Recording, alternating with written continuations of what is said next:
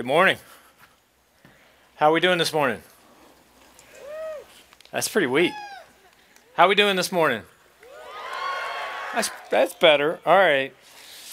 It's been a couple weeks since we were in Philippians, and so let me let me bring us up to speed on where we are. If you remember, we finished chapter one last time. As we finished chapter one, uh, we looked at the fact that Paul said basically live a life worthy of the gospel.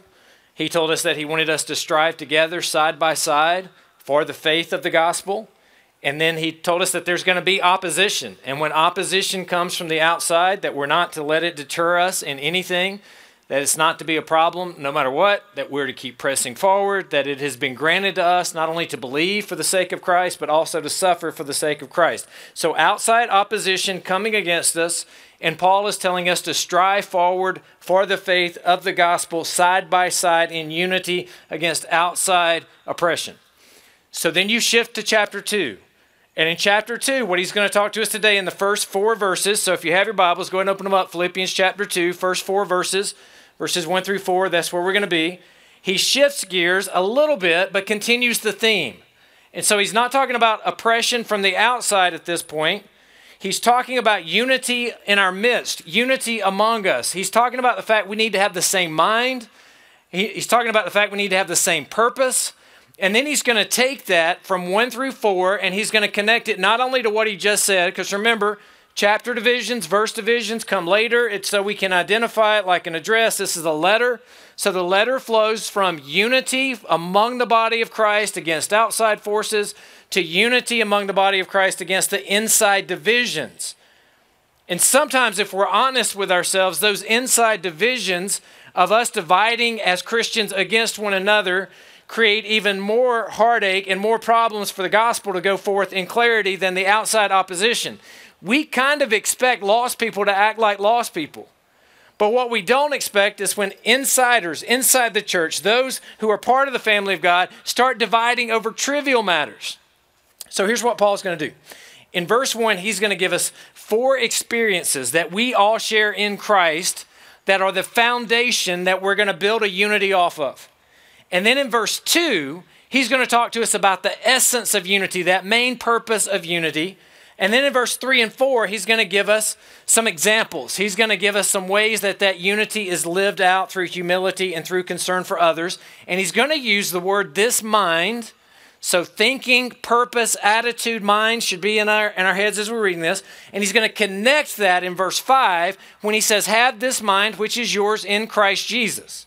And he doesn't stop there because then he's going to go in 6 through 11 and he's going to tell us about the ultimate example of having this mind, the ultimate example of unity, which is Jesus Christ, who then came and gave up being equal, equal with God. He came up the equality with God and humbled himself, becoming a servant, even going to the cross and the death on the cross, so that we could be unified and saved. Still fully God, still fully man, and then fully a sacrifice, so that one day we all bow down and worship him. Later in the chapter, He's going to talk about two servants who have this attitude in Timothy and Epaphroditus as well. And so you kind of get the layout of where it's going. So here's your main idea. So if you were to look at this textually and say, What's the main idea, Paul? Paul would say to you that the main idea there is that as believers, as Christians, we should have unity of purpose, unity of mind, unity of thinking, unity of attitude. We'll get all of that. And then we should have concern for others. So, how is it that we're going to have unity of mind and concern for others? Just keep the main thing the main thing. So, what is the main thing? All right, let's rehearse this. The gospel is the main thing. So, I'm going to say, What is the main thing? I want you to come back and tell me the gospel. What's the main thing? So, what's the main thing to keep in mind in your relationship with others? What's the main thing to keep in mind in your vocation, in your calling, in your occupation? What's the main thing to keep in mind with how you see your life going forward from this point? So, serious, when we get sidetracked on things of this earth, material possessions, platforms, pride, selfishness, what I want, my comforts, my pleasure, and the gospel is no longer the main thing, we get in trouble. So, my, my message to you from a sermon perspective today, we're going to talk about unity. But how do we have that unity? From a sermon perspective, we can only have that unity when we keep the main thing the main thing. And what's the main thing? All right. Are you ready to read the text? Let me give you the outline first. I've kind of already given it to you.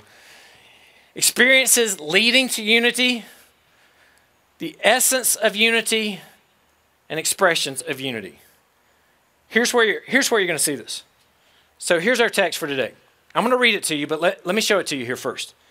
In verse 1, encouragement in Christ, there's one of the expressions. Comfort from love, two, participation of the Spirit, affection and sympathy, there's four. Shared experiences that we all have in the gospel. We'll break that down. Then, number two is the main purpose. Complete my joy then by being of the same mind. How do you complete Paul's joy? Same mind. What does it mean to be of the same mind? Just having the same love, being in full accord, being of one mind, or the CSB actually says they're being of one purpose. And then those shared expressions of unity, nothing from selfish ambition or conceit, but in humility count others more significant than yourself. Look out not only for your own interest, but for the interest of others. So here's the text read to you all together. So, it begins with so, therefore, in some of your translations, connecting it back to 1 27 through 30. So, if there is any encouragement in Christ, any comfort from love, any participation in the Spirit, any affection and sympathy, here's your one verb clause in this, this one sentence, verses 1 through 4. Complete my joy how do we complete your joy, Paul? By being of the same mind, having the same love, being in full accord, being of one mind. Do nothing from selfish ambition or conceit, but in humility. Count others more significant than yourselves. Let each of you look not only to his own interest, but also to the interest of others. And he will continue this. Point number one experiences leading to unity.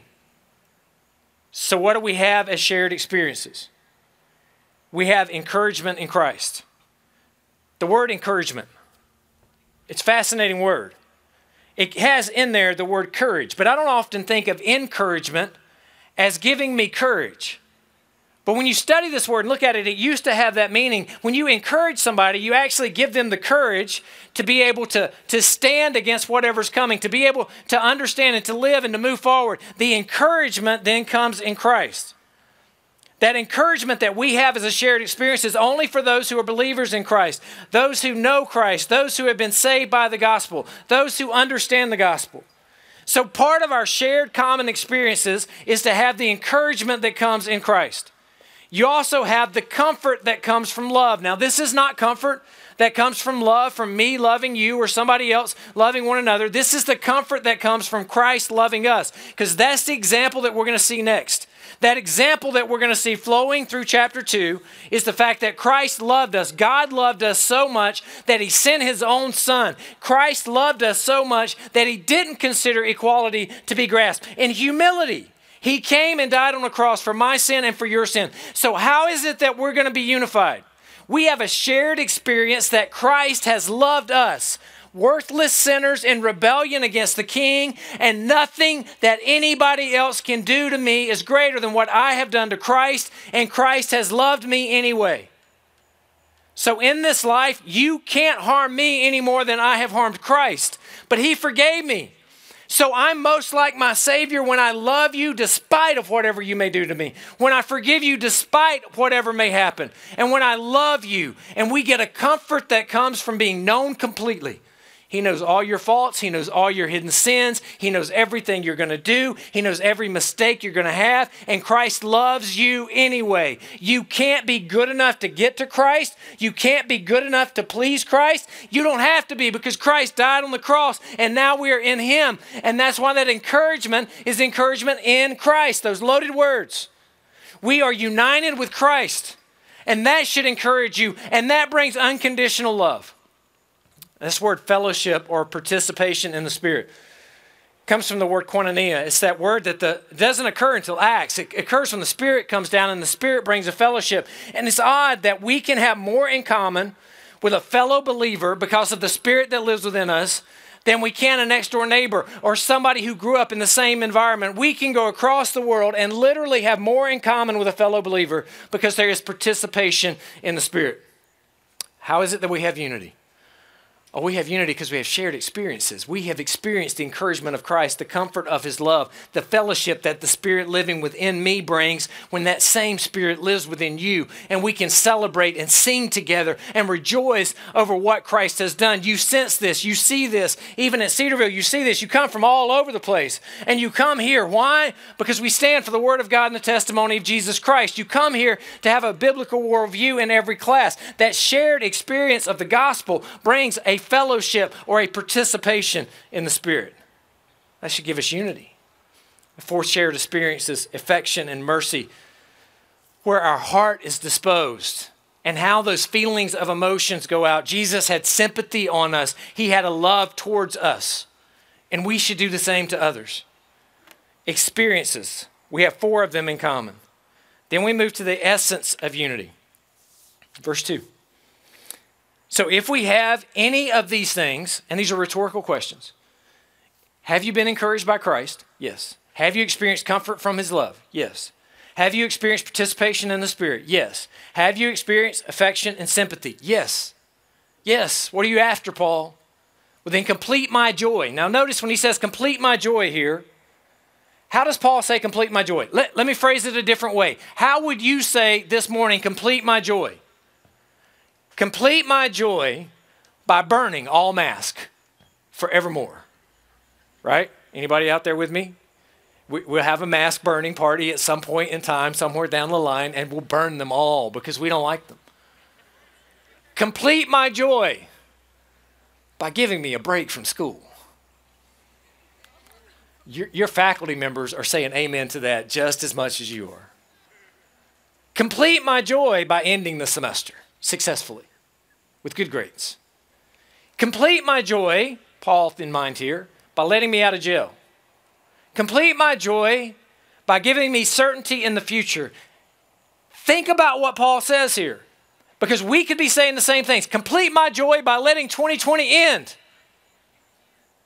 Just want it over. No more days. Done. 2020 gone. Forgotten forevermore. But Paul says, complete my joy. How? By a church that's not even right beside him, having unity among the believers.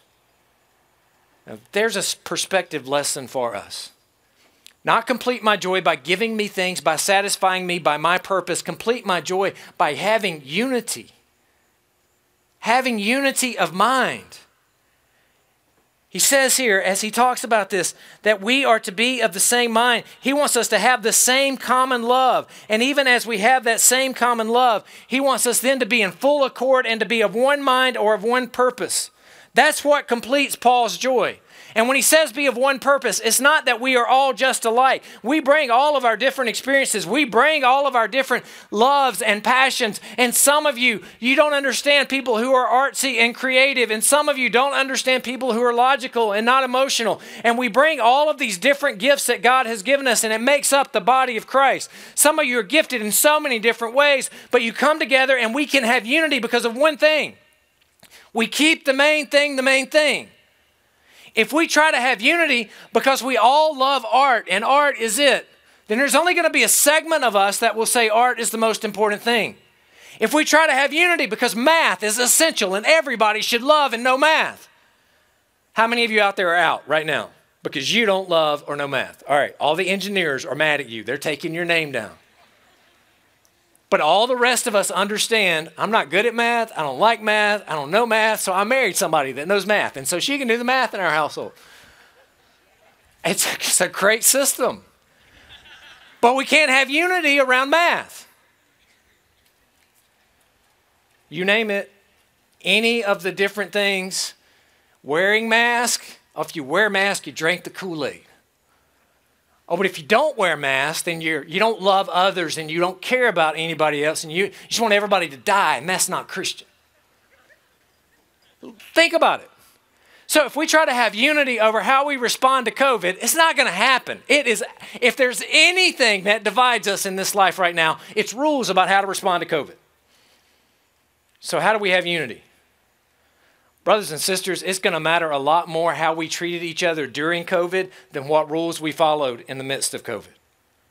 We're going to remember how we treated one another far more later on. So, so somebody gives you COVID, how do you treat them? So somebody was careless and they got COVID, how do you treat them? So somebody's not wearing their mask or they are wearing their mask and, and they wear their mask all the time and their mask is always over their nose and then somebody else doesn't wear a mask or is always down below their nose and you're like, I can't believe that person and you have this negative attitude to that person, and you don't know whether they have asthma, or you don't know if they have some underlying condition, or you don't know what the deal is.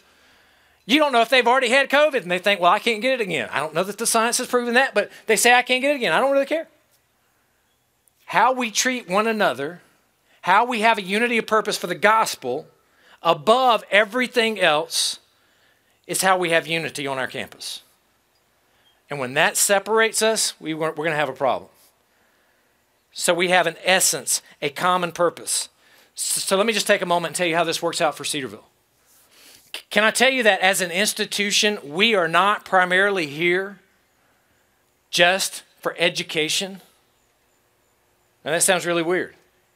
But we are not here just to create great engineers or great pharmacists or great school teachers or great English literature writers or great foreign language speakers or great athletic trainers. We are here for the gospel. Our vision statement is for the Word of God and the testimony of Jesus Christ. The reason you would come to a place like Cedarville is because in every classroom, the gospel is more important than the discipline. Now, we're going to do academic excellence, we're going to train you well. But our purpose above that is the gospel. And that's why in our discipleship programs, it's about the gospel. In residence life, it's about the gospel. In athletics, it's about the gospel. In academics, it's about the gospel. There is a common purpose that we have to maintain as a university, and that common purpose is the gospel. And if we lose that common purpose of the gospel, then all we are is another university, just like the thousands of universities sitting in the middle of the cornfields in southwest Ohio Ohio, and who's going to come to the cornfields of Southwest Ohio just to go to school when you could do that anywhere else? Nobody. We come here because it's the gospel. It's all about the gospel. And that makes the difference. That's what unifies us. That's what gives us a common purpose. That's the essence of our common purpose. This works for churches, it works for your relationships, it works for your vocation. If the gospel's not your essential purpose, you're not going to have unity. All right, let's move to point number three expressions of unity. We see this in verse 3 and verse 4. It says, Do nothing from selfish ambition or conceit. That word conceit, only used here in the Greek. That word conceit, one of the definitions of it said, said empty pride. I started thinking in my mind about all the empty, prideful things I've had in my life. Empty pride. What do we take empty pride over? Oh, I got a trophy. I got a trophy because I could kick higher than anybody else at one point in time in life. Does that matter? Not a bit. But there's empty pride in little stupid stuff like that. I can play a video game better than somebody else. Empty pride. My football team's better than your football team. Who cares? Empty pride. Do nothing from selfish ambition, focused on myself or conceit, but in humility. Notice the difference here humility versus selfish ambition. They're contrasted, and conceit. That conceitfulness, that pridefulness, that arrogance is not what Christ did when he came to this earth. It's the humility, and the Bible over and over and over again emphasizes humility, and humility goes against everything that the culture looks at and the culture says. Everything in the culture says we should be prideful. If you don't blow your own horn, nobody else is going to. If you don't talk about your own good accomplishments, nobody else is going to. But in the Christian life, Jesus said, I came not to be served, but to serve. I came seeking to serve others. He says that if your pride is going to come right before the fall, but those who are humble, those who are lowly, those are the ones that are going to be exalted. This is a countercultural message. You don't have to be the best at everything. If you want to be first, be last. If you want to be exalted, serve others. If you want to go to a table, you take the lowest spot, not the highest spot. All of the Christian message is about not seeking ourselves, but seeking to serve others. In humility, we seek to serve others, not looking out for our own interest only, but also for the interest of others. So let's be honest here. It's real easy for me to look out for my interest. I wake up every morning looking out for my interest. You know how I know that? Because the first thing I get every morning is a cup of coffee. Is there anybody out there with me?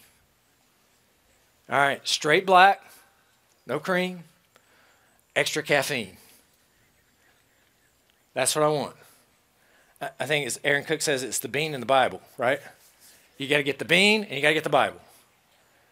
And that's, that's me too. I, I want my coffee while I'm in the Word. No Bible, no breakfast. But I can have my coffee in the Word every morning because I know how sinful my heart is. And I know my interest of caffeine to get me started is important for my life. I look out for my interest, it's natural. I need the word to tell me to look out for everybody else's interest as well. So, how do we have an expression of unity? When the gospel's first, we think about these shared experiences. We have a core purpose that's first. And if the gospel's first, and as I'm thinking about the gospel, then when I'm humble, I'm exhibiting the characteristics of my Savior. I am pleasing the King. I am pleasing the one that I will stand before one day and judge me. And so, as I'm pleasing the King by being humble and looking out, seeking to serve others, looking out for others' interests, then that creates a unity amongst the body because I'm looking out for your good and you're looking out for my good and we're all looking out for each other's good. And that attitude that doesn't come natural, that attitude that is against my sinful nature, but that biblical, gospel centered attitude creates a community that loves one another well for Jesus Christ's sake. That's how we have unity. So we keep the main thing the main thing. It's also how we have joy. I've shown you this slide before. Chapter one, it's all about that mind. It's all about that main purpose. It's all about the gospel. It's all about Jesus. He's starting to shift here and he's saying, consider others before yourself. It's all about others. And then we come last. And that's how we have joy. If it's all about me and I don't get my way, I'm frustrated. If I don't get my way, I get angry. If I don't get my way, and think about the selfishness.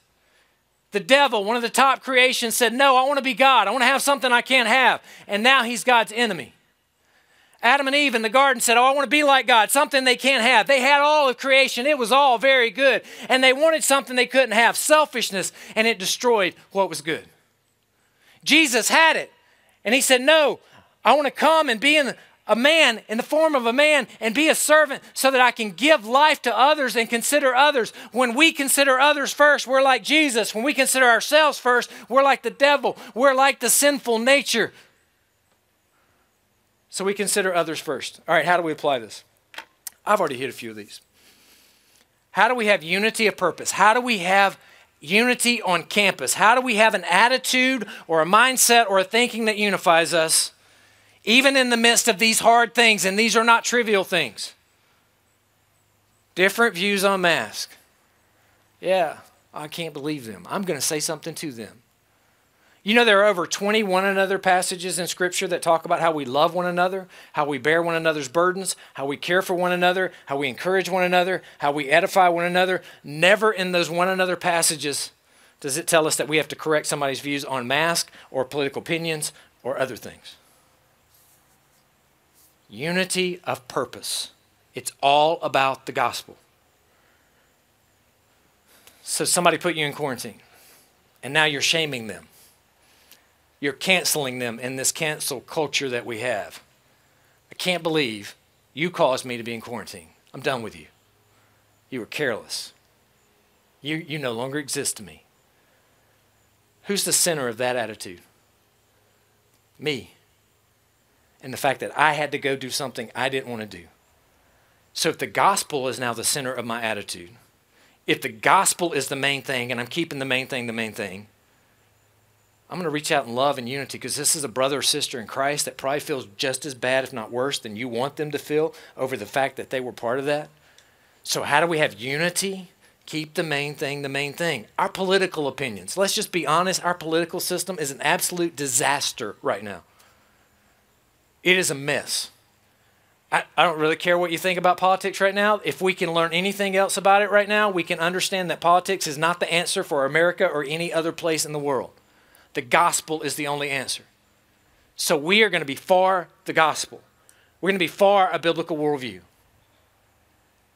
We're not going to let that divide us different emphasis on racial or social issues. You start talking about race, you start talking about critical race theory, all of a sudden you're woke or you, you, you start getting criticized from one side or the other. You can't say it correctly and even have an intelligent conversation without being attacked from both sides. You start talking about abuse, you start talking about any number of touchy issues in our culture right now, and everybody's up in arms on one side or the other wanting to divide. And what we need to say is no, no, no, no, no. We're about the gospel. The gospel is first. We love God with all of our heart heart, soul, mind, and strength. And that means we should love others as ourselves. That means without selfish ambition and conceit, but in humility, we look out for their interest. We consider them more significant than ourselves. So we can have conversations in humility. We don't have all the answers. We will never have all the answers. We can have these conversations, but they're secondary to the gospel. It's all about the gospel. And we got to remember that what unites us is far greater than what divides us. So, Cedarville, here's my challenge to all of us, including myself. As we go through the remaining, what is it, six weeks of the semester, let's keep the main thing the main thing. What's the main thing? The gospel. We have shared experiences, we have a common purpose. So let's exhibit the characteristics of unity humility and concern for others all to the glory of God. Dear Lord, this is hard for us. This is hard for me. Lord, we are, we are hardwired incorrectly to think about ourselves first. We are self centered, we are selfish by nature. So, God, help us to remember that. Help us to think about it when it pops up in our lives. Help us to put to death the deeds of the flesh through the power of your Spirit. It's the only way, through your Spirit and your Word. Lord, so that we can live in a way that is glorifying to you, unifying to us, and for the gospel of Jesus Christ is the main thing. We ask this in your name. Amen. And you are dismissed.